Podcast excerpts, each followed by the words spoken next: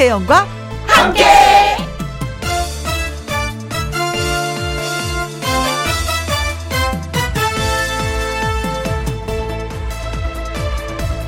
오늘의 제목 믿져야 본전입니다.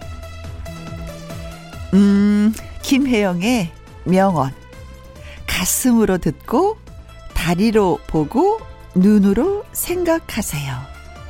와, 무슨 말도 안 되는 소리냐고요? 그런데요, 잘 생각해 보면 우리는 귀로 잘 못 듣고요. 눈으로 잘 못 보고요. 가슴은 식어 있고 머리는 굳어 있습니다.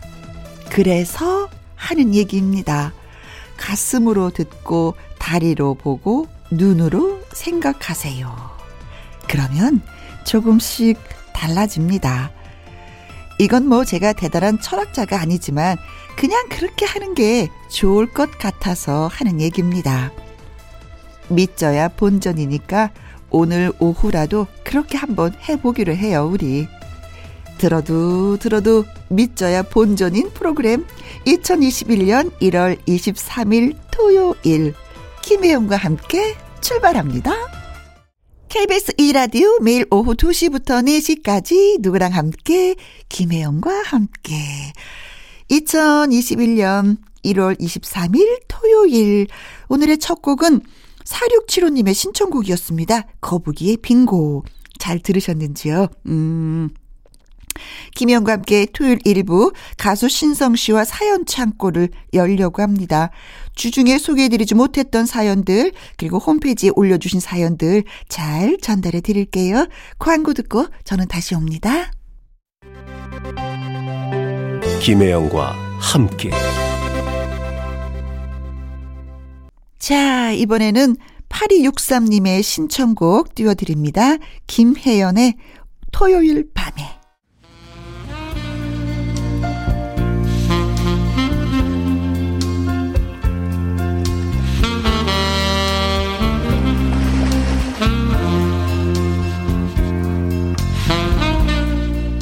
청취자 여러분이 정성 담아 보내주신 사연 주말에도 잘 배송해 드립니다. 김혜영과 함께 사연 창고 오픈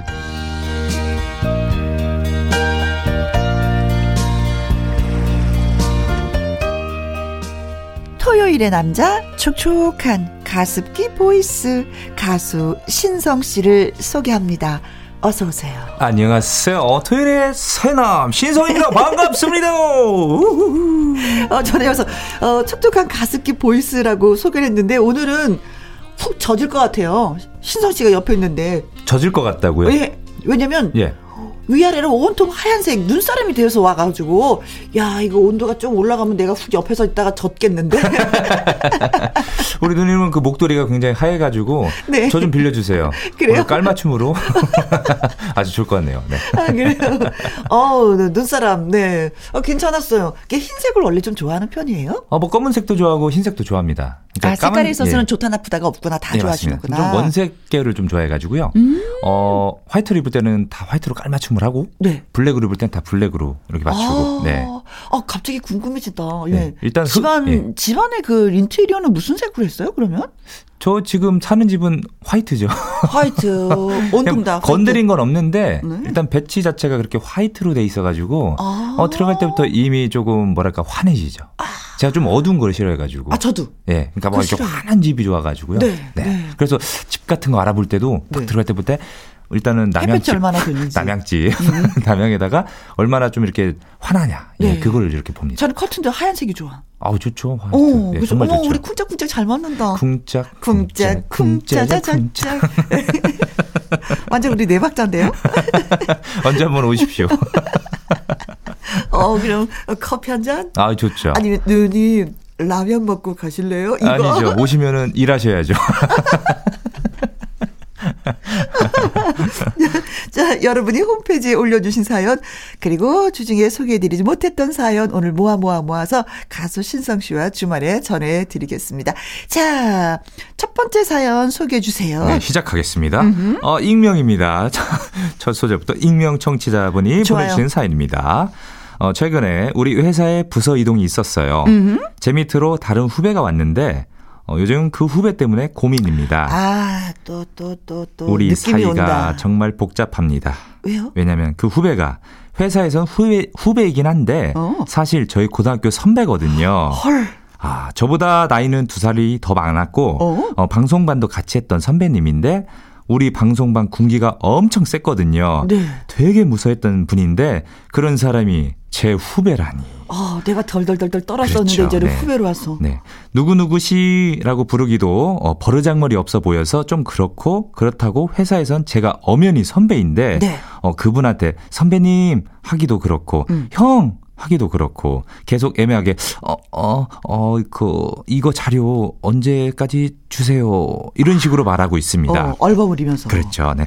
다른 후배한테는 뭐뭐 씨 이렇게 이름을 부르거나 반말도 하고 그러는데 이분한테는 절대 못 하겠어요. 네. 선배이자 후배님인 이분이 어허. 말로는 아, 아, 그 그러지 마. 편하게 해 라고 하는데 네. 눈빛이 무서운 건 기분 탓일까요? 네. 호칭을 뭐라고 해야 할지를 모르겠습니다. 네. 한 번 선배는 영원한 선배인가요? 해병대네요. 네. 제가 깍듯하게 모셔야 한다고 보시나요? 두 분 이렇게 보내주셨습니다. 아, 나이도 많고 학교 선배였던 사람을 사회에서 아랫선으로 만났어. 네. 그럼 신성 씨 같은 경우는 혹시 이런 경우면은 어떻게 하시겠어요? 우선은 저는 일단은 그 고등학교 때는 선배였지만 네. 사회에서는 어찌됐든 후배가 후배잖아요. 네. 어, 절대적으로 어, 선배 대접은 안 됩니다. 아. 왜냐하면 어 일단 사회생활에서는 엄연히 이제 계급 사회잖아요. 음. 보시는 분들도 굉장히 많을 거고 네. 회사 내에서는 어 약간 존칭을 쓰면 뭐뭐 씨 하면서 존칭을 쓰던 그러니까 하대를 하면서 네. 어 퇴근했을 때 있잖아요. 네. 개인적으로 때, 만났을 그렇죠. 때 개인적으로 만났을 때 뭐 밥을 먹거나 네. 혹은 뭐 술을 한잔 하거나 할 때는 그때는 선배님 대접을 해줘야죠. 음. 예, 형 이러면서 좀 옛날 추억거리 얘기하면서 그때 형 진짜 무서웠어 이렇게 하면서 아. 네. 그렇, 아, 남자들은 그렇구나. 저희는 어쨌든 뭐 사회생활은, 저기, 직장 생활은 아니지만. 네네. 제가 코미디로 시작을 했었잖아요. 네. 어, 알고 있었던 언니가. 네. 어, 코미디 시험을 봐서 들어와서 후배가 됐어요. 그렇죠, 그렇죠. 근데 왜냐면 제가 알기로는 그 코미디언 그러니까 희극인 분들은 네. 군기가 엄청 센 걸로 알고 있거든요. 네. 근데 저는 그냥 들어오자마자 바로 언니라고 불렀어요. 아, 그러셨구나. 한참 후배인데. 그러면은 그 선배분들이 뭐라고 하지 않았었어요? 아무도 뭐라고 안 그러던데요? 아. 어, 그냥 저는 계속 언니 언니 언니 일로 와봐 언니 언니 뭐 이러면서 다녔는데도 그 누가 뭐라고 하지도 않고 저도 그게 되게 마음이 편했고 그 언니도 마음이 되게 편해했었던 것 같아요. 아, 저 같은 경우는 제가 이제 직장을 좀 다닐 때 뭐 그 뭐지 그 경호업체 이런 데 좀 일을 하다 보니까 약간 네. 좀 군대 제대하면서도 이런 일을 하니까 어. 그대로 넘어오게 된 거예요. 아. 네. 그래서 저도 군대 있을 때도 제 밑에 후임들이 나이가 많아도 저는 하대를 했습니다. 왜냐면은 음. 계급 사이기 때문에. 아, 네. 그리고 남자와 여자가 다른 건가 네. 아니면은 신성과 김혜영이 다른 건가? 하여튼 철저하게 저는 일을 하면서도 어. 어. 쨌든다 선배님은 나이가 적든 뭐 많든 네. 저는 어, 선배님 이렇게 다 존칭을 이렇게 썼습니다. 네, 제가. 네. 어, 글쎄요, 뭐, 내가 뭐, 어, 형이긴 하지만, 누구야라고 부르는 건 또 주위 분들한테도 또 약간의 부담스러운 그쵸. 것도 있고. 그래서 아, 쟤는 뭐 누구 씨. 형이라고 예, 부르는데 예, 나는 예. 또 이렇게 또 존칭이 또 달라질 수가 있는 거니까. 족보가 그러니까 약간 좀 족보가 꼬일 그 수가 보- 있어요. 복잡해지는 네, 네. 거죠. 정말 복잡해지는 복잡해지는 겁니다. 거죠, 네. 아, 이거 어떻게 하면 좋을까? 좀 애매하긴 하죠. 음. 네. 그래서 제 방법은 어 회사에서 누구누구 씨 이렇게 하면서 이렇게 존칭을 네. 쓰면서 이렇게 하되 회사에서는 때. 선후배로 그렇죠. 지내고 네네네네. 이제는 어, 밖에 나가서는 그야말로 그렇죠. 인생 형처럼. 선배로서 네, 맞습니다. 예, 맞습니다. 같이 이렇게 사이좋게 지내는 것이 어떤가. 제가 봤을 땐 그게 정답인 것 같습니다. 아, 그게 정답이다. 네. 음. 왜냐면은 지금은 어찌됐든 들어온 지 얼마 안 돼서 좀 서먹서먹해요. 네. 그런 관계 때문에. 하지만 좀 시간이 흘러서 그때는 어 뭐 조금 더 사람들도 많이 알고 이렇게 지내다 보면 그때는 뭐 어 형 이렇게 해도 나쁘지 네. 않을 거라고 생각합니다. 더군다나 네. 이 고등학교 때는 이 저기 기가 바짝 들어있거든요. 그렇죠. 선후배가. 그렇죠. 대학교 때는 좀 덜해. 네. 이 고등학교 때가 확실하거든요. 그런 이때가 데에서 가장- 네. 같이 호흡을 맞추다가 사회인이 돼서 그러니까, 어, 신성 씨의 말씀이 괜찮은 것 같아요. 네, 네. 음, 음. 그래서 여기서는 뭐, 어, 신성 씨, 네, 뭐 이러다가. 예, 네. 좀 이거 좀 해주세요. 뭐 그렇죠. 예, 음. 예. 그래서 나가다가, 형, 아, 형. 그렇죠. 성희 형. 형. 자, 그렇게 합의하기로, 우리. 네, 그렇습니다. 우리 둘만의 합의. 주십시오. 네. 일단은, 우리 두 사람이 합의를 봅시다. 그렇죠. 예, 네. 익명 씨. 그렇게 하기로 하도록 합의가 어, 됐습니다. 네. 아, 근데 그, 그 괜찮다. 너무 좋다. 왜냐면은, 그, 고등학교 때 선후배로 지내면서도 사이가 안 좋은 상태에서 사회에서 만났으면 이거 왼수잖아요. 네. 이것처럼 불편한 게 없는데, 네. 사잘 지냈어. 그렇죠. 그래서 사회에서 또 만났어. 일단은 그러니 얼마나 다행이에요. 굉장히 무서웠던 선배였잖아요. 군기도 어, 셌고요. 어. 이제 좀 이제 반대로 예, 좀 복수도 하셔야 됩니다. 어, 그래서 어, 어, 제가 그렇게 무섭구나. 어, 방송반이 또 예, 그렇구나. 나중에 내가 혹시 뭐 잘못했으니 형 기억 안 나세요? 어, 그런 의미에서 형이 오늘, 오늘 좀 쏘세요. 그럼 나 용서가 될 것 같아. 아. 네. 자, 영원한 친구로 오래오래 예, 우정을 간직했으면 좋겠습니다. 네네. 남입니다. 영원한 친구. 김혜영과 함께 토요일 1부 가수 신성 씨와 청취자 여러분의 사연을 소개합니다. 자, 이번에는 3562님의 사연이 되겠습니다. 네. 우리 아들 2021년 새해 소망이 뭔 줄 아세요? 여자친구랑 결혼하기. 어머나. 결혼이 문제가 아니고 아들이랑 아들 여자친구랑 둘 다 26살이거든요. 오. 올해는 진지하게 결혼을 생각해 보겠다고 해서 남편이랑 저랑 떡국 먹다가 푹 하고 뱉을 뻔했습니다. 왜 그럴까요? 아니 너 나이가 몇인데 벌써 결혼이냐? 결혼할 집 돈도 없으면서 무슨 소리냐? 따발총으로 잔소리를 따다다다다다 했더니 아들 하는 말. 어, 집은 여자친구 쪽 어, 부모님이 많이 도와주기로 하셨고, 어, 천천히 갚으면 되고, 회사 취업해서 돈 모으면서 하면 되니까 엄마 아빠도 좀 도와주세요. 갚을게요. 이러는 겁니다. 너무 당황해서, 안 돼! 라고 외쳤는데, 사실 안 된다고 말릴 명분이 없는 거예요. 아, 그렇죠. 네. 아직은 마음의 준비가 안 됐는데 애가 벌써 결혼을 하다니요. 납득이 안 되는 상황입니다. 너무 서두르는 것 같기도 하고요. 그렇게 했다가 후회하면 어쩌려고 그러는지. 아니, 여자친구 쪽 부모님도 대단하지 않으십니까? 이 결혼을 말려도 되는 거 맞죠? 너무 혼란스럽습니다. 애를 어떻게 하면은 진정시킬 수가 있을까요? 진정제를 좀 먹여. 어, 제가 사연을 들었을 때는요. 네. 어, 전 찬성이에요. 찬성이에요. 왜냐면, 어. 왜냐면요. 어, 만약에 이 친구가 아드님이 음. 20대 초반이었다면 아직 세상 물정을 모르잖아요. 네. 그러면 당연히 걱정되는 게 맞는 건데 음. 지금 나이가 26이잖아요. 네. 제가 저도 저도 이제 20대 때는 음. 어, 결혼을 언제 할다 해야 되겠다 계획을 한 게 26에서 7에서 8까지. 아, 그때 해야 네, 되겠다. 그때 딱 하겠다 마음을 먹었었는데 안 했지 않습니까? 그렇죠. 못한 지금 거지. 시- 지금 그렇죠. 못 했죠. 지금 10년이 흘러 지금 37이 됐잖아요. 네. 일단은 36이기 때문에 제가 봤을 때는 아드님이 어, 군대도 갔다 왔을 거고 어. 또 지금 사회생활도 하고 있잖아요. 어. 본인이 알아서 어 그러니까 다 어떻게 처신을 해야 되겠다 이런 거를 다 아는 나이기 때문에 네. 저는 걱정할 게 없는데요. 아, 지금 취업은 안 된 상태입니다. 아, 취업이 안 된 상태예요? 취업을 해서 돈을 모으면서 하면 되니까. 아, 아 그래서 걱정이 되시는 거구나. 아 저는 취업해서 돈 네네네. 아. 모으면서 하면 되니까. 그러니까 엄마 아빠도 좀 도와주세요. 음, 갚을게요. 당당한데. 그러니까요. 아. 가진 건 아무것도 없어. 가진 거라곤 여자친구밖에 없어. 근데 어 여자친구네 그러니까 여자친구 이제 미래 며느님이죠. 미래 며느님 중에서 좀 도움을 준다고 했으니까 네. 아, 저는 굉장히 좋은데요. 이게. 그렇다고 네. 숙식을 다 제공하는 건 아니잖아, 아 의식주를. 근데 이거는 왜냐하면 이제 본인들이 알아서 네. 예 그런 해결을 해야죠. 네. 어, 어, 생각으로는 계획이 다 있어요. 네. 아드님이. 네네. 근데 그게 실천이 가능할까? 음. 이래서 이제 애가 덜컥 생기면 이제는 엄마 밑으로 들어와서 엄마 애 좀 봐주세요. 엄마 밥 좀 주세요.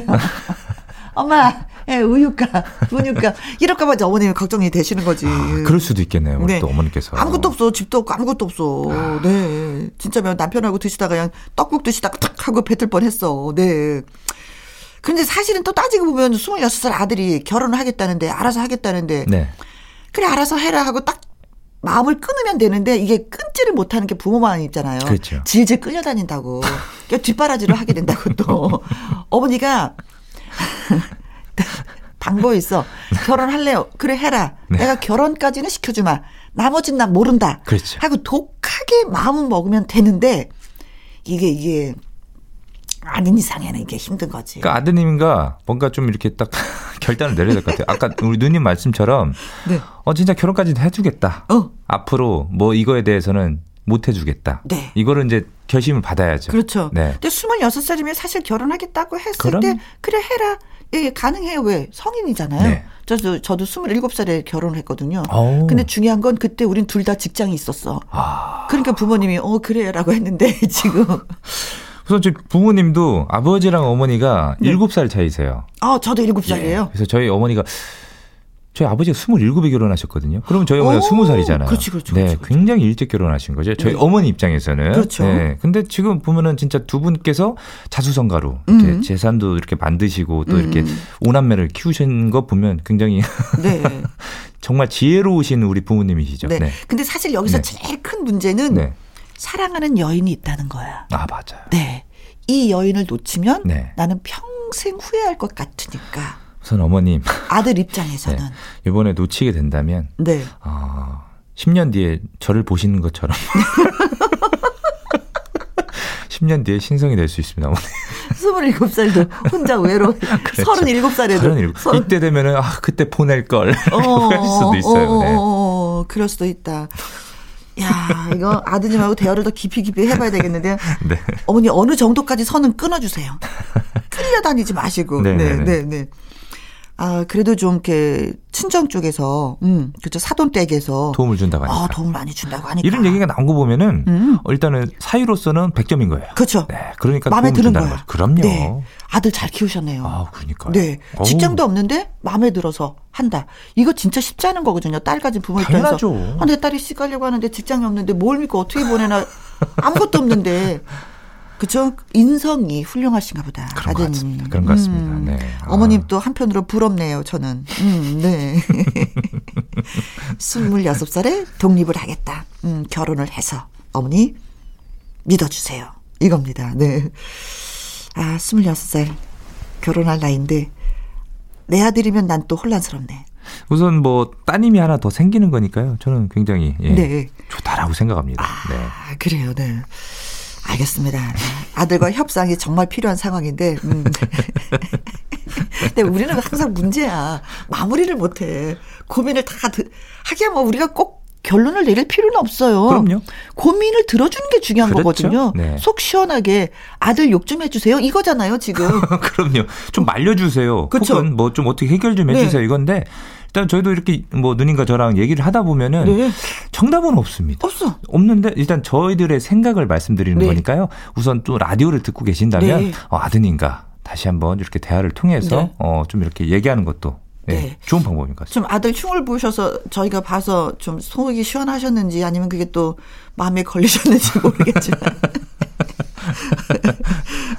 근데 또 사랑하는 음, 사랑을 또 뛰어넘는다는 건 너무 어려운 거야. 근데 네. 또 결혼하게 되면 또 어찌됐든 책임감이 생기는 법이니까요. 네, 그렇죠. 잘살 것 같아요. 제가 네. 봤을 때는요. 어, 아들의 입장에서 네. 생각을 하고 노래를 한 곡 띄워드리도록 하겠습니다. 아 정말 잘 어울리는 노래네요. 네. 유리상자입니다. 사랑해도 될까요? 김희영과 함께 토요일 일부 사연 창고 여러분의 이야기와 신청곡 배달해 드리고 있습니다. 신성 씨. 네, 이번에는 문희니님의 어, 사연입니다. 문희. 어, 영화 배우 문희님. 문희 씨가 있는데. 아, 그래요? 음. 혜영 언니, 신성 씨, 저는 계룡사는 50대 초반 새 아이를 둔 전업주부예요. 네, 계룡에 살고 네. 있습니다. 40대 후반부터 갱년기 증상이 왔는데 네. 무력감과 여기저기 아프면서 아무것도 하기 싫더라고요. 이해합니다. 네, 코로나로 고등학생 아들과 실직한 남편과 작년 한 해 같이 있으면서 음. 좋기도 했지만 순간순간 힘듦이 짜증으로 오더라고요. 그렇죠. 그런데 아들은 사춘기가 늦게 왔는지 고등학교 3년 내내 저에게 반항하며 대들고 어? 자기 맘대로 하고 싶다고 속을 엄청 상하게 하네요. 아니, 마음대로 하고 싶은 게 뭐죠? 글쎄요. 올해 20살 음. 성인이 되었다고 당당하게 음주를 하면서 독립을 하겠다고 하고 음주, 음주, 음주, 그렇죠, 술. 그렇죠. 어. 운전면허를 땄으니 차를 달라고 하기도 하고 아이고 누군 누군가는 갱년기가 이긴다고 하는데 네. 제가 보기엔 사춘기가 더 센 것 같아요. 이런 시간이 지나면 이 또한 언젠가는 웃으며 이야기할 날이 올까요? 다 과정이라고 생각하고 지혜롭게 이겨내야 하는데 뭐 좋은 방법 없을까요? 이렇게 보내주셨습니다. 아, 야, 야. 이건 정말 진짜 고민이네요. 네. 아, 올해 스무 살인데 그렇죠. 자기 마음대로 하고 싶다고. 네, 음주. 뭐 음주는 또 이해가 해요. 그렇죠? 네, 그렇죠. 성인이니까요. 그때 되면 뭐 네네네. 술 마십니다. 왜냐면 또 여태까지 마시지 못했다가 나 어른이야라는 그럼요. 느낌으로 그냥 친구들까지 만나서 이렇게 뭐 하시더라고요, 다. 네네. 그렇죠? 이해합니다. 근데 독립을 하겠다고 독립. 모아놓은 돈이 얼마 있는데 본인이. 쥐뿔 듭쓰면서. 이거 좀- 좀 혼내키시는 거죠? 그렇죠? 면허를 땄으니 차를 사달라고 차 살 돈이 어디 있다고? 쥐뿔 듭쓰면서. 차 유지비가 얼마나 드는데 보험도 내야 되고 기름값도 들고 그죠? 그렇죠. 이것저것 들어 굉장히 많죠. 그렇죠. 또 얼마나 달릴 거야 여기저기 막 음주하면서 그럼요, 그럼요. 이런 이런 어디 감히 이 갱년기를 이기려고 갱년기가 얼마나 센데 우선은 갱년기 뭐 오춘기 수준 아니겠습니까? 아, 그렇죠. 그렇죠, 그렇죠. 네, 네, 그래서 오춘기가 되면은 일단 여성분들이 어 몸이 일단은 쉬시고 그렇죠. 짜증도 많이 나고 그렇습니다. 화도 불쑥불쑥 나는 시기잖아요. 네 그런 식의 지금 뭐 가족하고 다 같이 있잖아요. 이게 더 스트레스 받는데 정말 호환 마마보다도 무서운 사, 늦깎이 사춘기잖아요. 이건 4.5춘기 되는 것 같아요. 제가 봤을 때는. 어, 어, 네. 그래서 일단은 뭐 아드님도 그렇고 네. 일단은 이 문희님도 그렇고 일단은 두 분이 계속 대립을 하는 상태잖아요. 그쵸. 만나기만 하면은 뭐 뭔가 이거에서 막 말싸움 아, 하게 뭐 되고. 갱년기와 사춘기가 부딪히면 진짜 팍팍팍팍 하죠. 아우, 그냥 뭐 스파크가 여기저기 튀죠. 그쵸. 정말로. 예. 그래, 그러면은 이 진짜 이 문희님께서 더 스트레스를 받게 되거든요. 그쵸. 그러니까 제가 봤을 때는 일단은 아드님 지금 20살이 됐잖아요. 네. 1년 혹은 2년 뒤에는 분명히 아드님이 군대를 가게 됩니다. 아, 그 독립이네. 예, 그렇죠. 그게 1차 독립이죠. 일단 독립이기 때문에 어 그 보통 남자들은 군대 갔다 오면 좀 철이 드는 경우가 있어요. 네. 가족에 대한 소중함도 좀 알게 되고 부모님에 대한 감사함도 좀 알게 되는 경우가 있는데 네. 어 제가 봤을 때는 조금 한 1년이나 이 정도는 좀 아드님이랑 좀 대립하시지 마시고 네. 좀 지켜보는 쪽으로 하시는 게 아, 곧 어떨까? 있어서 이제 군대 갈 거니까. 네네네네. 음. 그런데 뭐 대립이 될 것 같은데요. 차 사달라고 계속 조르면은 독립하겠다고 계속 조르면은. 네.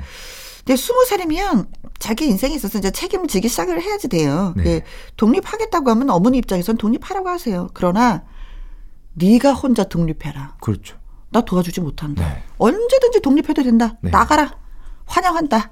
나 지금 힘들다. 나 갱년기다. 음. 어 너랑 있으니까 부딪히는데 네가 독립을 하겠다고 하니 나 즐겁다. 행복하다. 언제든지 나가라. 엄마 차를 사주세요. 어 그래. 차도 네가 사라. 그렇죠. 응. 네가 봤을 때 내가 차 사줄 형편이 되니? 아버지 지금 실직 상태인데 아, 그러네요. 힘들다. 네네, 그렇죠. 사고 싶으면 네가 사는데 환영한다. 음. 그차 사면 나도 좀 태워다오. 그러나 내가 지금 너를 도와줄 수 있는 형편은 못안 된다. 된다. 네. 우리의 경제 상황이 지금 이렇다. 어렵다. 그걸 네. 보여주면은 돼요. 근데 사실은 가끔 가다가 그 내, 부모들의 그, 그 경제 그 상황이 좀 빠듯하다 뭐 이런 거좀 힘들다는 걸 알면 아이들이 이런 거 조르질 않아. 맞아요. 철이 들어서. 맞아요, 맞아요. 근데 부모들이 나는 막 속을 끓으면서 자식한테는 아 우리가 이렇게 전 진짜 뭐 힘들어라는 표현을 안 하면은 이런 게 있어. 생각해보니까 그러네요. 네. 저도 이제 부모님이 이제 힘든 걸 예, 같이 공유할 필요도 있어요. 저도 왜 부모님 성인이기 때문에. 농업 일을 하시니까 힘들게 버시니까 저는 그게 너무 진짜 소중한 돈으로 생각하게 되다 그렇죠. 보니까 저도 막 좀 이게 뭔가를 하기가 좀 그렇죠. 굉장히 예, 죄송스러운 부- 거였어요. 부모님이 네. 힘들면은 내가 돈을 벌어서 보태드리고 싶은 맞아요, 상황이야. 맞아요. 근데 지금 모르니까 네, 엄마 돈을 가져가서 네. 독립도 하고 그렇죠. 차도 사고 싶어. 네. 예. 그래서 아예 어머니 통장을 까세요. 아들 앞에서. 통장을 까세요. 아, 철들게 하는 방법은 그거밖에 없어. 이런 상태에서 네. 너가 독립을 하고 차를 사달라고 통장을 아예 가져라 너. 우선은 아드님께 좀 추천할 만한 게 음. 어, 군대 가면 운전병으로 가세요. 운전할 수 있잖아요. 그렇죠. 한 방에 해결이 네, 되네. 딱한 좋네요. 방에 군대 독립과 차를 가질 수 있는. 그니까요. 운전병 추천합니다. 근데 진짜 이게, 네. 이게 갱년기 때 엄마 힘들게 하지 마세요. 아, 그렇죠. 네. 진짜 나중에 후회됩니다. 근데. 사춘기가 왜 이렇게 오래 가는 거지, 이 아드님은?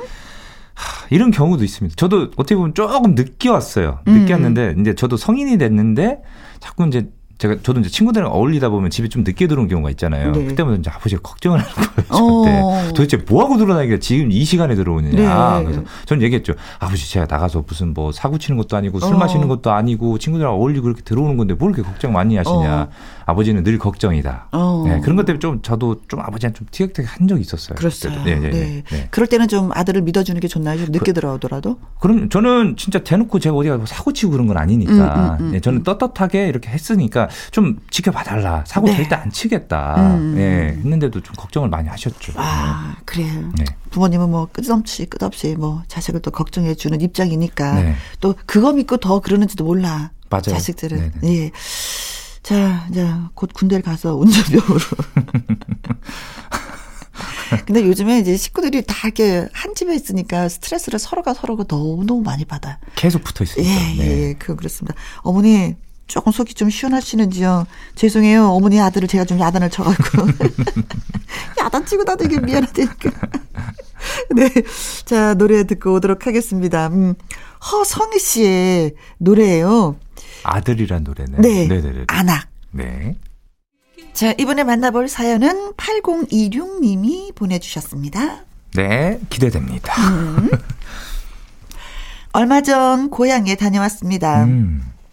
부모님 댁에 보일러도 바꿔드리고 어머님이 만두를 가져가라고 하셔서 아이들이랑 다 같이 다녀왔는데 아 눈도 정말 많이 왔더라고요. 맞아요. 눈 진짜 많이 왔죠. 어, 서울에선 못했던 눈사람도 만들고 썰매 비스무리한 것도 타고 놀고 애들만 신났죠. 창고 처막 밑에 고드름이 길게 얼려 있길래 창고 처막 밑에 고드름이 길게 얼어 있길래 떨어지면 다치니까 뜯어내려고 하는데 아이가 그걸 입에다 넣으려고 해서 안 된다고 아이고. 그거 더러워 안 된다고 그렇죠, 해버렸습니다. 네네. 옛날 같으면은 고드름 녹여 먹고 칼싸움도 하고 그랬었는데 그렇죠. 이제는 환경 오염 때문에 그럴 수가 없잖아요. 맞습니다. 아무리 시골이라 하더라도요. 요즘에 춥다 춥다 하지만 어릴 적 시골에서 살 땐 정말 추웠습니다.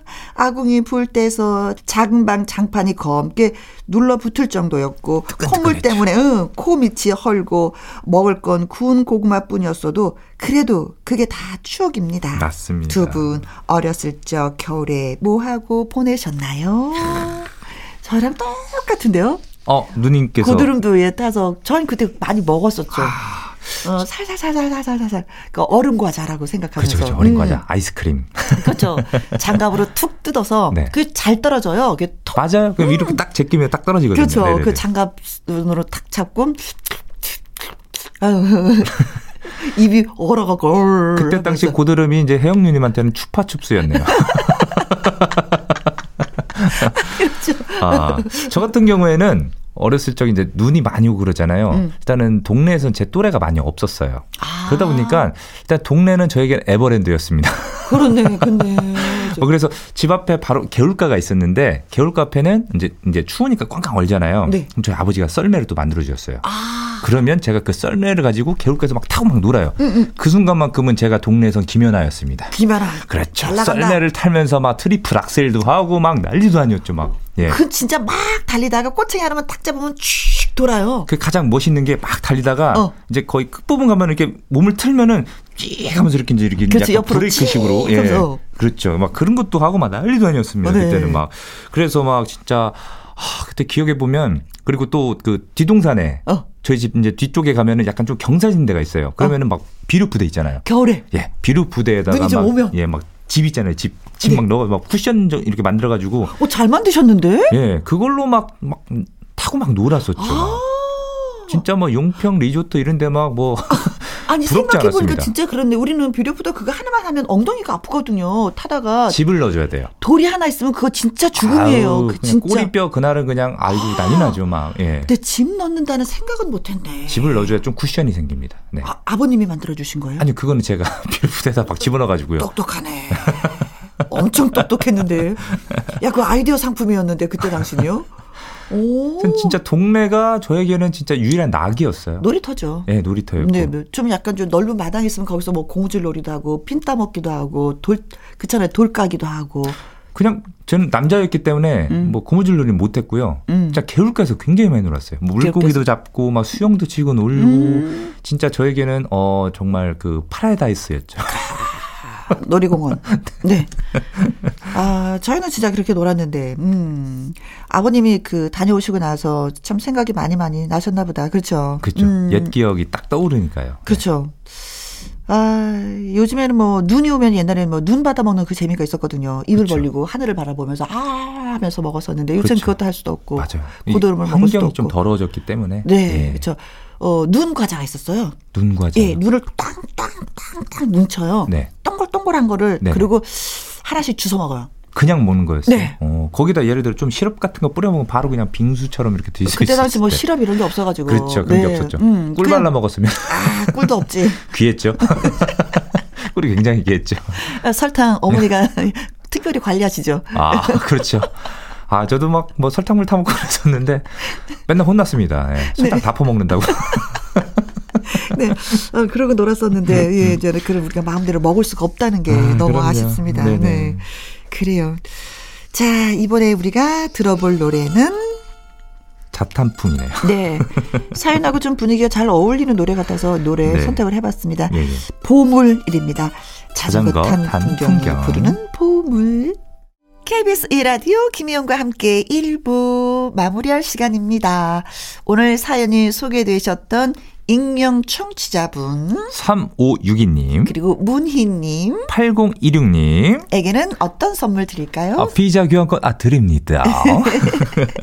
가족들과 맛있게 맛있게 드십시오. 네. 그리고 2부에서는요, 아주 특별한 초대석, 이번의 주인공은 국민 노래를 수없이 만들어낸 분입니다. 어떤 분이죠? 오, 트로키 대부, 임종수 작곡가와 함께합니다. 알고 계시죠? 저, 제가 이거 빈지게 불렀던 노래도 임종수 아, 선생님. 예. 그렇죠. 와. 나훈아 씨의 고향역, 우와, 하수영 씨의 아내에게 바치는 노래, 태진아의. 옥경이 등등등등등. 좋은 노래와 곡을 담긴 이야기 들어볼 거니까 기대해 주시고요. 음. 자, 1부 마무리 곡은 어떤 곡을 할까요? 이 노래를 빠질 수 없죠. 신성의 사랑의 금메달 네. 들으면서 저는 예. 네, 최문희 씨와 유명규 씨가 또 이렇게 신청을 해 주셨어요. 아, 또 우리 뉴스타 팬클럽 음. 또 우리 하, 아, 그렇습니다. 사랑합니다. 네. 네. 자, 노래 들으면서 또 신성 씨와 헤어지도록 하겠습니다. 저는 입으로 다시 돌아오고요. 바이바이. 다음 주에 뵙겠습니다. 네. 고맙습니다. 안녕히 계세요.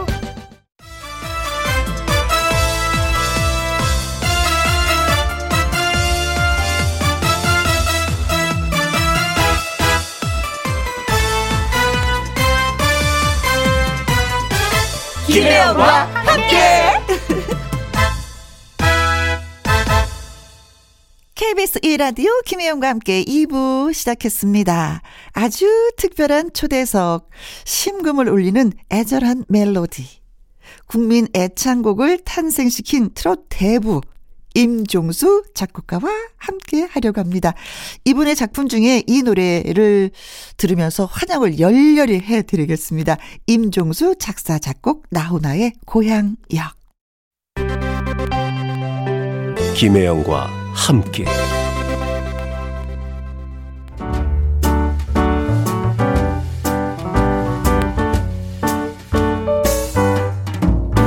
김희영과 함께해서 드리는 선물입니다. 이태리 명품 구두 바이네르에서 구두 교환권, 발효 건강 전문 기업 이든 네이처에서 발효 홍삼 세트, 오직 생녹용 유풍열 건강에서 참진 녹용즙, 프랑스 에스테틱 화장품 뷰티메디에서 아이크림 교환권, 1등이 만든 닭 가슴살 할인 이 닭에서 닭 가슴살 세트, MSM 전문 회사 미스 미네랄에서 이봉주 마라톤 유황 크림, 제이원 코스메틱에서 뿌리는 하이라 고체 앰플, 건강식품 전문 브랜드 메이준 뉴트리에서 더블 액션 프리바이오틱스, 대한민국 1등 건강기능식품 에버콜라겐에서 에버콜라겐 인앤어 플러스, 똑똑한 살균 습관 마샬캡에서 브이실드 살균 소독제와 마스크, 마스크 전문 MSK 인더스트리에서 휴클린 KF94 마스크 더 편한 박스 분리수거 파운틴에서 분리수거 도구. 퍼거슨이 만든 건강생활 브랜드 일상닥터에서 오메가 EPA 주식회사 비엔에서 정직하고 건강한 리얼 참눈이. 1등 코스메틱 브랜드 퍼스트랩에서 미백주름 기능성 프로바이오틱 세럼. 다운 ENL에서 모로코 프리미엄 식용 아르간 오일 아르간 디오르 상쾌한 아침 전략 페이펄에서 세계의 선택 RU21 나주 레인보우 팜에서 나주 쌀로 만든 현미 쌀국수. 밥맛 1등 공신 위드웰에서 특허받은 미락 진공 쌀통. 20년 전통기업 예인수산에서 해물 그대로 팩. 그리고 여러분이 문자로 받으실 커피, 치킨, 피자, 교환권 등등등등 선물도 보내드립니다.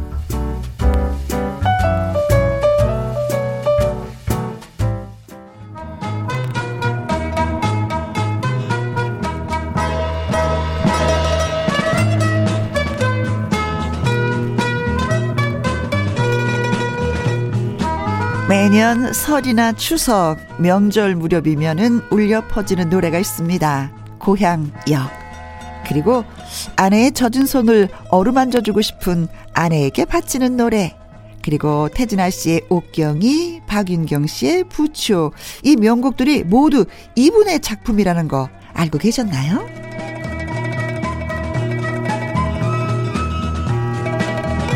그리고 최장수 인기 프로그램 전국 노래자랑에서 실로폰을 들고 있는 바로 그 손으로도 유명했던 일명 땡 아저씨가 바로 그 명곡을 탄생시킨 주인공이십니다. 이쯤 되면 정말 궁금하시죠? 바로 임종수 작곡가님이십니다. 어서 오세요. 아, 안녕하세요. 반갑습니다. 네, 땡 아저씨. 반갑습니다. 땡을 많이 쳐서 땡 아저씨. 예. 네. 아유, 반갑습니다. 음, 선생님의 뭐 작품의 그 노래는 굉장히 많이 소개를 해드렸지만 직접 뵙기는 처음이에요. 방송하면서. 그니까 타방송에 그 유명한 프로그램 했었을 때부터 네. 열심히 애청자였거든요. 네. 예, 그런데 직접 이렇게 마주 앉아 있어 보기는 네. 임진왜란 이후에 처음이에요. 선생님. 아, 저도요. 어, 고맙습니다. 자, 저 초대석 소개하기 전에 듣고 온 노래가 그, 나훈아의 고향, 고향역이었잖아요. 예. 이곡 아까 노래 나갈 때 살짝 말씀해 주셨는데 이게 처음으로 만든 노래라고 작곡가로서 처음, 으로 만든 노래 가지고 네 만들어 놓은 중에서 처음으로 발표한 노래. 아, 처음으로 발표한 노래 네 어떻게 저렇게 발표를 하게 됐는지 선생님 이게 더군다나 또 나훈아 씨가 이 곡을 또 부르셨잖아요 근데 가수가 되는 게 꿈이었었거든요. 원래요 초등학교 1학년 때부터. 초등학교 1학년 때 소풍 가가지고 아. 네한 반에서 두 사람씩 노래를 부르는데 네, 부를 노래가 네 곡뿐이 없더라고 내가 보니까. 네, 동요. 송아지, 네, 나비야, 산토끼, 학교 종이. 이- 동요. 근데 나는 우리 옆집에 네. 부잣집인데 유성기가 있었어요. 네, 네, 네 살, 다섯 살 때 그냥 왔다 갔다 하다가 유행가가 나오면은 네. 두 번, 세 번만 들으면 노래가 외워지는 거야. 3절까지. 또, 그래서 또 1학년 때. 그 나비야, 송아지 이거 부르고 있는데 내 순서가 돼가지고 나가서 네, 애수의 소야곡 불렀어요. 그 어려운 노래. 운다고 옛사랑이 이 노래 불렀어요. 아, 그때 그래가지고 반응은 반응은 그래가지고 그때 그 시절에 네. 거기가 뒤집어졌어요. 그렇죠. 반응은 뒤집어졌다. 뭐 생긴 놈이 눈이 적은 놈이 나와가지고 서서 세상에 1학년짜리가 네. 운다고 상상을 한번 해보세요. 어, 선생님이 가서 꽉 끌어안아 주셨을 것 같아요. 세상에 네가 이 노래를 어떻게 이렇게 잘하니? 잘한다, 잘한다 하시면서. 근데 부르고 들어가니까 네. 선생님 중에 등치 크신 분이 오셔서 나를 딱 안고 가가지고 아까 노래 불렀던 자리에다가 딱 놓고 네. 야 이놈아 나 죽는다. 앵콜이다. 한국 한국 더 불러라. 그래서 무슨 노래 부르셨어요? 우영탑 사랑이라는 노래 그때 유행했던 노래 불렀어요. 아, 그 노래는 또 어떻게 하는 거예요? 구역길 오백리길 님 두고 가는 길에 이런 노래겠죠. 아, 갑자기 온 느낌인데요. 교무실에 자주 가셔서 노래 부르셨을 것 같은데요. 조장 선생님이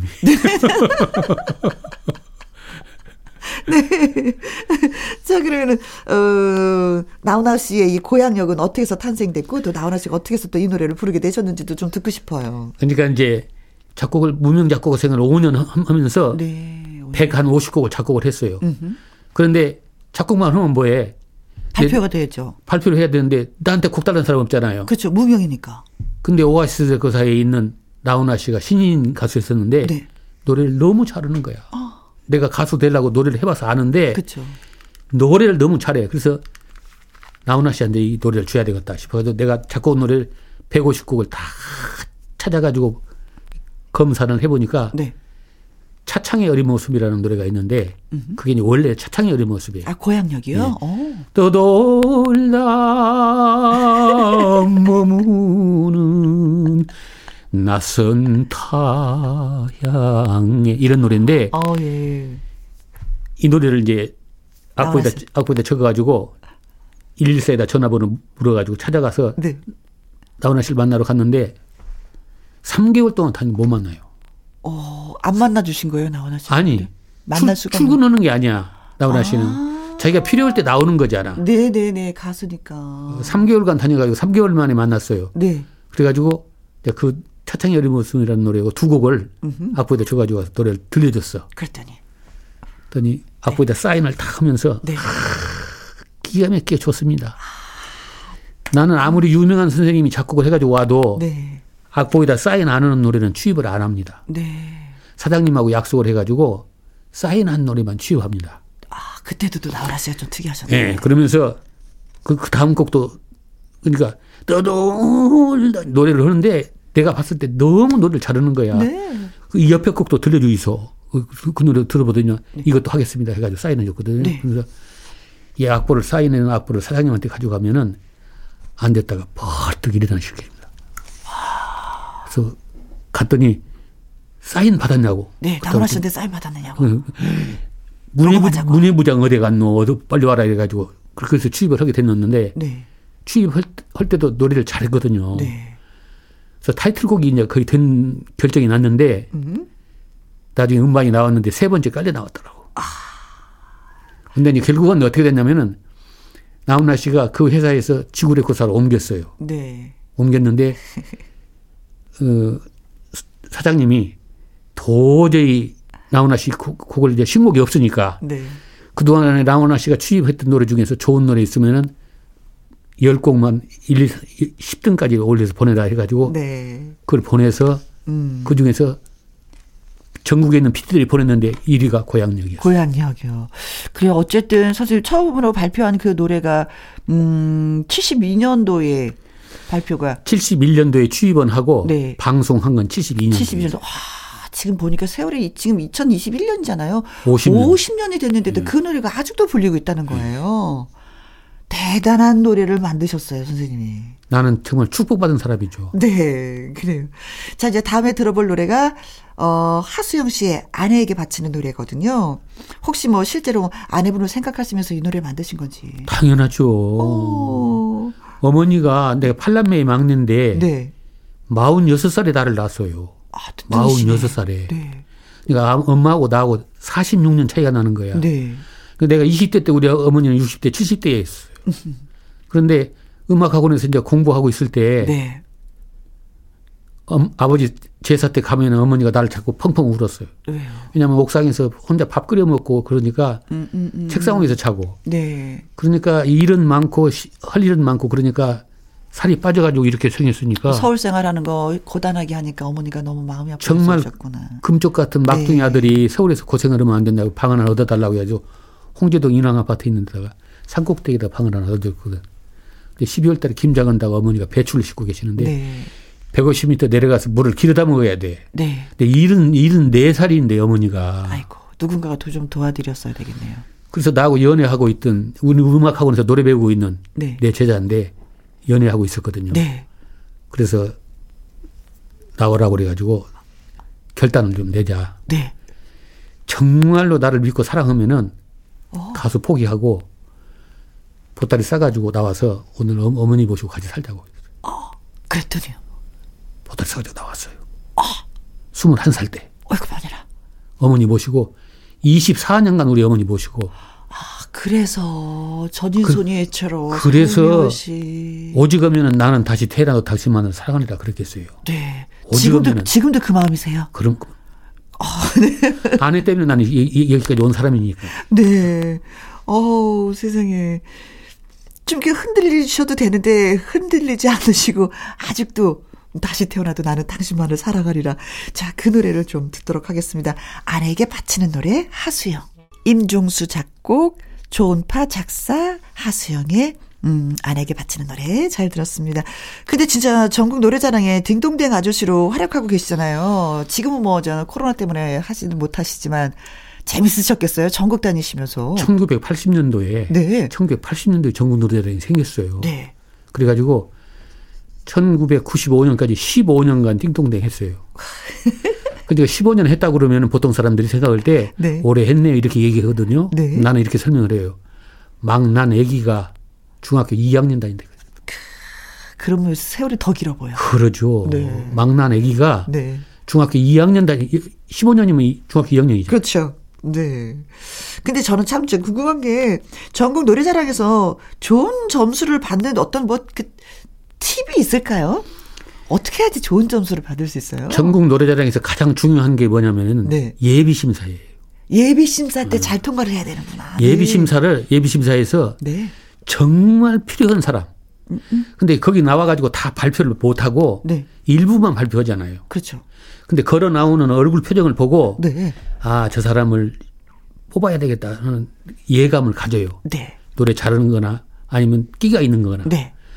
그럼 노래를 잘하는 사람만 뽑는 게 아니거든. 음. 노래를 잘하는 사람만 뽑는 노래자랑은 3년 하면 끝나요. 그렇죠. 왜냐면은 그렇죠. 맞는 말씀이십니다. 잘하는 사람 동네에 딱 정해져 있잖아요. 그렇죠. 그러면 그다음부터 수준이 떨어지는 사람이 해야 되거든. 네. 그럼 프로그램이 없어지는 거예요. 그렇죠. 웃음을 줄 수 있는 끼가 있는. 재미있어야 돼. 재미있어야면 땡이 많이 나와야 돼. 네. 땡한 사람한테 너무 섭섭하잖아요. 그 사람들은 미안하잖아요, 내가. 네.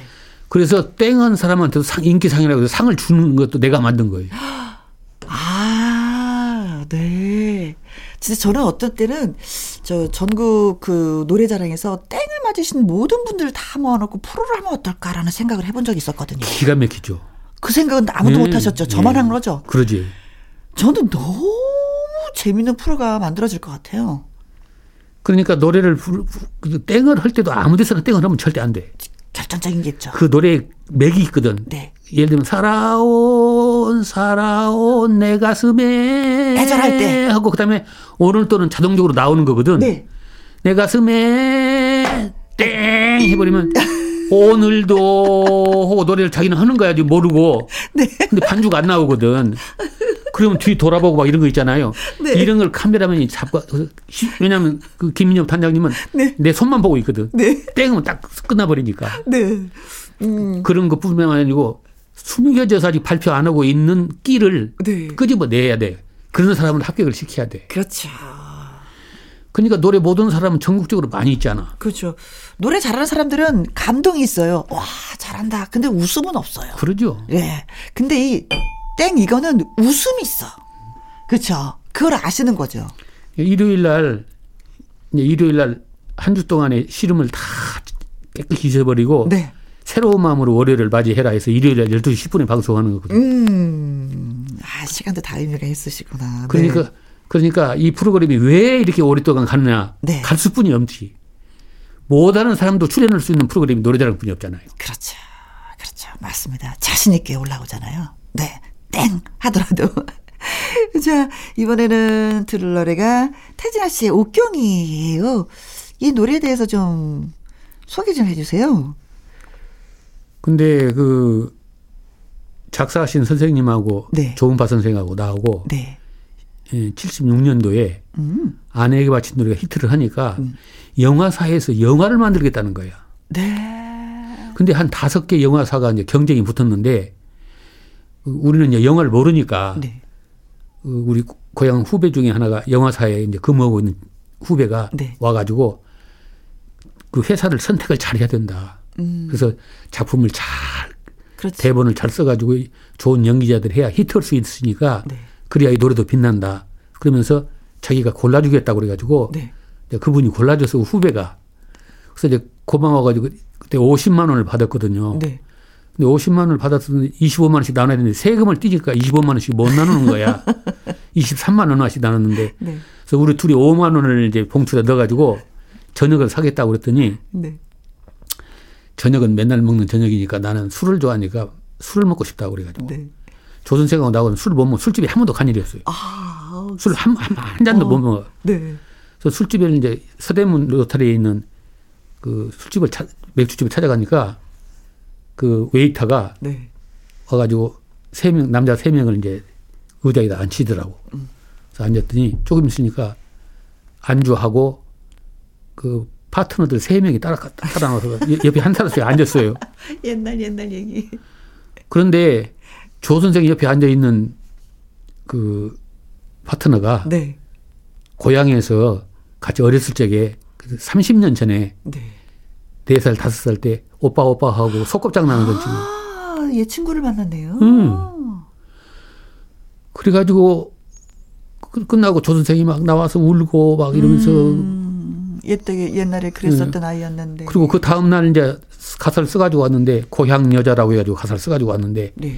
희미한 불빛 아래 마주 앉은 당신은 언젠가 어디서 아, 그래서 탄생이 된 거예요. 네. 그래서 어제 저녁에 있었던 일을 가지고 왔어. 네. 그래서 내가 그 자리에서 그 곡을 썼잖아요. 그 다섯 번 그 곡 가사 읽고 네. 희미한 희미한 불빛 희미한 희미한 희미한 희미한 희미한 불빛아 어머. 마주 앉은 당신은 거기서 앞으로 끊어 오선지 끊어가지고 언젠가 어디서 이렇게 가사를 써- 곡을 써가지고 그때 선생님 그 얘기를 들으니까 더 애잔하다. 그 얘기 듣고 들으면 눈물 나오죠. 네. 네. 지금 들어볼게요. 네. 임종수 작곡, 조은파 작사, 태진아의 옥경이 듣고 왔습니다. 어, 선생님, 그 얘기 들으니까 가슴이 짠하고 눈물 나요. 그렇게 막 씩씩하게 부를 만한 그런 노래 분위기는 아니고. 나훈아 씨가 부르려고 점 찍어 놓은 노래거든. 아, 어머, 나훈아 씨가 불렀었는데 어땠을까요? 잘 부르죠, 당연히. 음. 그런데 이제 그때는 그, 그 생각을 못하고, 궁짝, 희미한 불빛아, 궁짜짝, 궁, 이렇게 트로트로 했는데, 네. 태진아 씨가 취입하면서 네. 내가 시대 감각에 맞게 그러면 너무 슬퍼서 눈물 나오니까 네. 스윙으로 바꾸자. 이렇게 바꾸자 해가지고 바꿔서 노래를 했는데 태진아가 노래를 잘했잖아요. 네. 또 대박이 났죠. 빅히트. 네. 그 시절에는 국민가요가 전국 노래자랑 예비심사로 가면은 옥경이를 부르는 사람이 한 50명 나와요. 뿌듯하셨겠다. 근데 선생님, 가사가 없이도 미리 곡을 쓰세요? 아니면 가사를 봐야 곡을 쓰세요? 그러니까 그 고향역 고향역이라는 노래 는 이제 가사가 있으니- 옥경, 옥경이 같은 노래 이런 노래 쓸 때까지는 가사를 보고 곡을 썼어요. 네. 그런데 어느 날 김순관이라는 작사가가 네. 나를 찾아왔어요 사무실에 와가지고 선생님하고 작품을 같이 하고 싶다고 그래서 그럼 가사를 좀 보자 그랬더니 선생님 저는 가사를 못 써요 그래요. 어. 그 무슨 얘기야? 그랬더니 멜로디를 들어야 가사가 나온대요. 또 반대시네. 그래서 뭐 어떻게 한다고? 그랬더니 선생님 요즘 처음 뭐 멜로디부터 쓰고 그다음에 가사 씁니다 그래요. 그 자체를 몰랐으니까 나는. 획기적인 방법이었네요. 선생님의 이게. 그러면서 있어서는. 뭐라고 하냐면은 자기가 생각할 때 선생님을 찾아온 이유는 멜로디가 너무 자기 가슴에 닿는다는 거야. 네. 김순곤 씨가 네. 59년생이에요. 김순곤 씨는. 그러면서 선생님 가사 그 멜로디에다가 가, 사를 붙여보고 싶다고. 그러니까 네. 오늘 저녁에 가가지고 한 곡만 써가지고 내일 오시면 점심 때 와가지고 점심 먹고 네. 자기가 가사를 쓰겠다고. 그래가지고 집에를 갔어요. 가면서 그 택시를 타고 집에 가면서 네. 어떤 곡을 써야 될까 하고 연구를 하고 가고 집에 가가지고 그 박윤경이라는 가수가 박윤경. 여, 여고 2학년 때부터 부초 노래 부른. 어, 네. 여고 2학년 때부터 나한테 내 제자가 돼가지고 레슨을 3년간 3년 후에 데뷔시킨다고. 3년 후가 연습하고. 90년도가 데뷔하는 날인데 내년이 이제 90년도야. 네. 그래서 그러면 이왕이면은 MBC의 그 신인 가요제 거기에 가정 형편이 어려우니까 네. 출품작으로 한번 만들어 보자. 출품 출품을 시켜야 되겠다 싶어 가지고 멜로디를 쓰- 생각하고 썼, 썼는 멜로디가 가사를 나중에 가사 붙인 게 부초예요. 그런 또 이야기가 또 있었네요. 그러니까 세상 태어나서 처음으로 멜로디를 쓰고 네. 가사를 붙이게 된 게 선생님 아끼는 부초, 부초. 제자에게 준 부초. 곡이 가지고 부초. MBC에서 대상 가창상 받았잖아요. 자, 그럼 임종수 작곡, 김순곤 작사, 박윤경의 부초 듣겠습니다. 김현과 함께 토요일 2부 아주 특별한 초대석 국민 애창곡을 만들어낸 임종수 작곡가님과 함께하고 있습니다. 다음에 또 소개해 주시겠다고 한 노래가 착한 여자 인순 씨 노래잖아요, 선생님. 오 전문 작사가의 작품이 아니었다고요, 이게 노래가. 최승혜 씨라고 네, 우리 KBS 전국 어, 가요 무대에 네. AD 했던 아 PD가 되게 과정에 이제 교육을 받고 계신. AD 했었어요. 네, AD. 예, 그런데 이제 관심이 많으니까 나한테 작사하는 거죠. 참 어려운 일이죠. 그래서 아, 작사하면 너무 쉬운 일이야. 선생님 어렵죠. 너무 쉬운 거 왜냐하면 진시를 쓰면 되니까. 만들어내 가지고 글자 쓰고 획수 맞추고 뭐 형용사 쓰고 해가지고 만들어내는 게 아니고 네. 실제로 진심을 가사로 쓰면 되니까. 그랬더니 그걸 이제 그 방송국에 네, 전단지 같은 게 이제 들어오면은 네. 앞에는 글씨가 써 있고 뒷면은 아무것도 없는데 거기다가 이 낙서하는 것처럼 네. 있었는데 웃고 있으면 마냥 행복한 줄 알지만 아픈 가슴에 이 가사를 써가지고 네. 그 이렇게 접어가지고 주머니에다 넣어주면서 집에 가서 보세요 선생님 여기서 챙피니까 아 최승혜 작가님이. 네. 그래서 집에 가서 보니까 제목도 없어 어.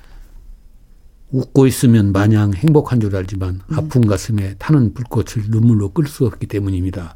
완전 시적인데요. 그런데 아픈 가슴에 타는 불꽃을 눈물로 끌 수 없기 때문에라는 그 가사가 딱 나오는데 가슴이 찡 하고 저리는 거야. 그런데 알고 싶어요. 사랑이 어디로 어디로 가는지 사랑 없는 이런 만남은 나는 더 이상 견딜 수가 없어. 이 가사 내용이 이러는 거야. 네. 근데 그 가사를 읽으면서 김수희 씨 생각이 탁 나는 거야. 아 궁합이 괜찮은데요, 음. 김수희 씨. 가사를 딱 읽, 읽으니까 김수희 씨 생각에서 김수희 씨 생각이 나서 김수희 씨한테는 한 번도 해본 일이 없거든 나는. 네. 그래서 김수희 씨 곡이라고 생각하고 곡을 써, 곡을 붙인 거예요. 네. 그렇게 해서 만들어졌는데 김수희 씨가 불러야 되는데 네. 김수희 씨가 그때 일본에 가서 한 1년간 있었거든. 네. 다 그 시절에 했었어. 그래가지고 남진 씨가 네. 내 곡을 받고 싶다고 해가지고 내 곡을 여- 들려주는 중에 이, 이 노래 한번 들려주세요 형님. 그래서 그 노래 들었더니 너무 좋은데 내가 해야 되겠습니다. 그래서 아니 자네가 여자 아니잖아. 착한 여자라고 제목이 근데 아, 하겠다고 해가지고 했어요. 네. 그래서 맨 먼저 남진 씨가 불렀어요. 아 이 노래를. 음. 그리고 나서 나중에 이제 그 송혜 선생님이 네. 아 인순이가 그 임 선생 곡을 받고 싶어 하는데 음. 나를 보고 곡을 좀 줬으면 좋겠다고 그래서 아이고 선생님 인순이한테는 곡 못 주죠 내가 왜 그러냐고 왜요? 인순 씨는 만약에 미국에서 태어났으면은 네. 세계적인 팝 가수가 되고도 남을 사람이에요 음악성이 네, 네, 네. 어떻게 내가 곡을 써야 아이고 선생님도 겸손하시게. 히트곡 그랬더니 그 가슴을 얼마나 많이 그, 그, 그걸 다음 날. 인순 씨가 왔어요. 네. 사무실로. 그래서 내가 그 얘기를 했었더니 선생님 그 무슨 말씀을 그렇게 하세요. 어. 그래가지고 내가 작곡 노래 몇 곡을 들려주면서 그 노래를 들려줬더니 너무 좋습니다. 선생님 제가 지금까지 노래 한 중에서 제일 좋아요. 네. 해가지고 인순 씨가 취입했어요. 아, 이 노래가 이 사람한테도 갈 뻔했고 이 사람한테도 갈 뻔했고 하지만 주인을 찾아서 인순이 씨의 착한 여자가 돼버렸네요. 그럼요. 네, 주인을 만난 거죠 이제는. 네, 그러죠. 네. 자, 그래서 임종수 작곡, 최승혜 작사, 인순이 착한 여자 듣겠습니다. 임종수 작곡가님과 함께하고 있는 김혜영과 함께입니다. 근데 선생님 정말 재밌는 게 가요계의 황제, 가왕이라는 불리는 가수와 파릇파릇한 그 트롯 병아리에게도 곡을 주셨어요. 그러고 보니까 되- 아니 그렇네. 네, 나훈아 씨와 정동원 군, 그렇죠.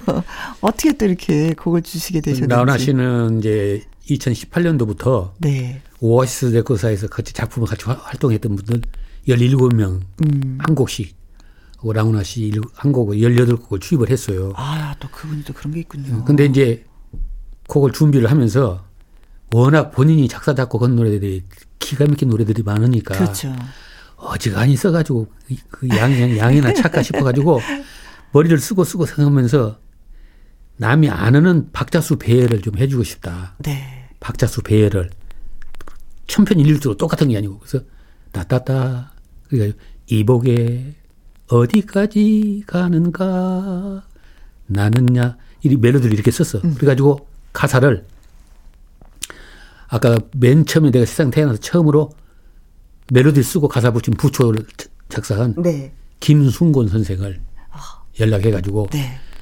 우리 나훈아 씨 신곡을 내가 멜로디를 썼는데 아 그럼 내가 가사를 붙여보겠습니다 해가지고 붙였는데 가사가 내가 생각할 때는 정말 그 이상 나올 수 없는 가사가 나왔어. 요 그래가지고 나훈아 씨도 되게 좋아하시고 네. 어, 그래가지고 그 노래를 만들었고 네. 정동원 군은요. 정동원 군은 어 자- 작년 2000년도 6월경에 네. 작가가 전화가 왔어요. 영재 발굴단이라고. 그래서 나는 그 프로그, 있어요. 프로그램 이 있는지도 모르거든. 네. 근데 거기서 그 트로트 신곡을 하나 발굴을 했는데 음. 누- 주위에 얘기 들어보니까 임종수 선생님하고 만났으면 좋겠다고 그런다는 거야. 네. 그래서 우리 집으로 왔어요. 카메라를 가지고. 네. 그래서 나는 그때 동영상으로 이제 그 그동안에 활동했었던 걸 몇 곡을 들려주는데 초등학교 6학년짜리가 색스폰도 그렇게 부르고 하, 너무 신기해. 네. 정동원 씨는 안, 정동원이는 안 왔는데 네.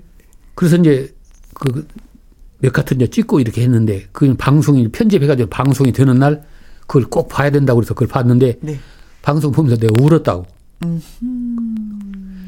엄마 없이 자라면서 할아버지 할머니한테 하는 거 동생한테 하는 거 아버지한테 하는 거 보는 게 너무 착하고 지혜롭고 듬직하고 그래서 그렇죠. 울면서 보면서 다른 사람 주려고 만들어 놓는 릴리만 만들어 놓은 건데 내가 동, 동원이한테 이 노래를 줘야 되겠다 싶어 내가 작가한테 전화를 했어. 네. 아주 동원이한테 그걸 하나 주겠다고.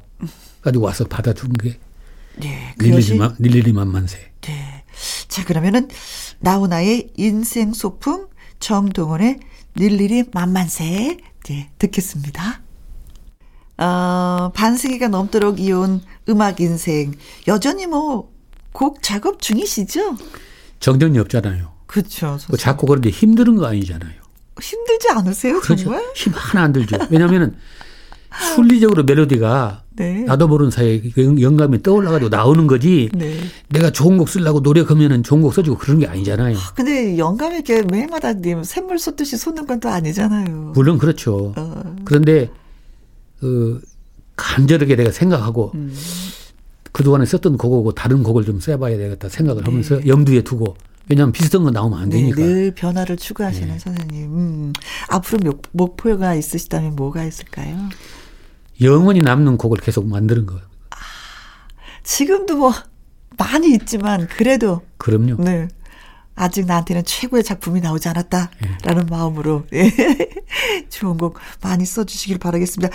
근데 또 요즘에 음 강문경 씨라고 정말 대스타가 그죠 경연 프로그램에서 1등을 하면서 탄생했는데 이 가수가 부른 노래가 아버지의 강이라고 이 곡도 선생님 곡이라고 해서요. 헉, 깜짝 그 놀랐어요. 가수가 네. 내가 태어난 고향 순창에서 네. 자란 태어난 후- 우리 후배예요. 음. 그래서 제가 6년 동안 레슨을 했어요. 아, 그러시구나. 판소리를 전공했거든요. 이게 맞아요. 그러다가 판소리를 접고 우리 가요를 하고 싶다 해가지고 그래서 내 제자이기 때문에 네.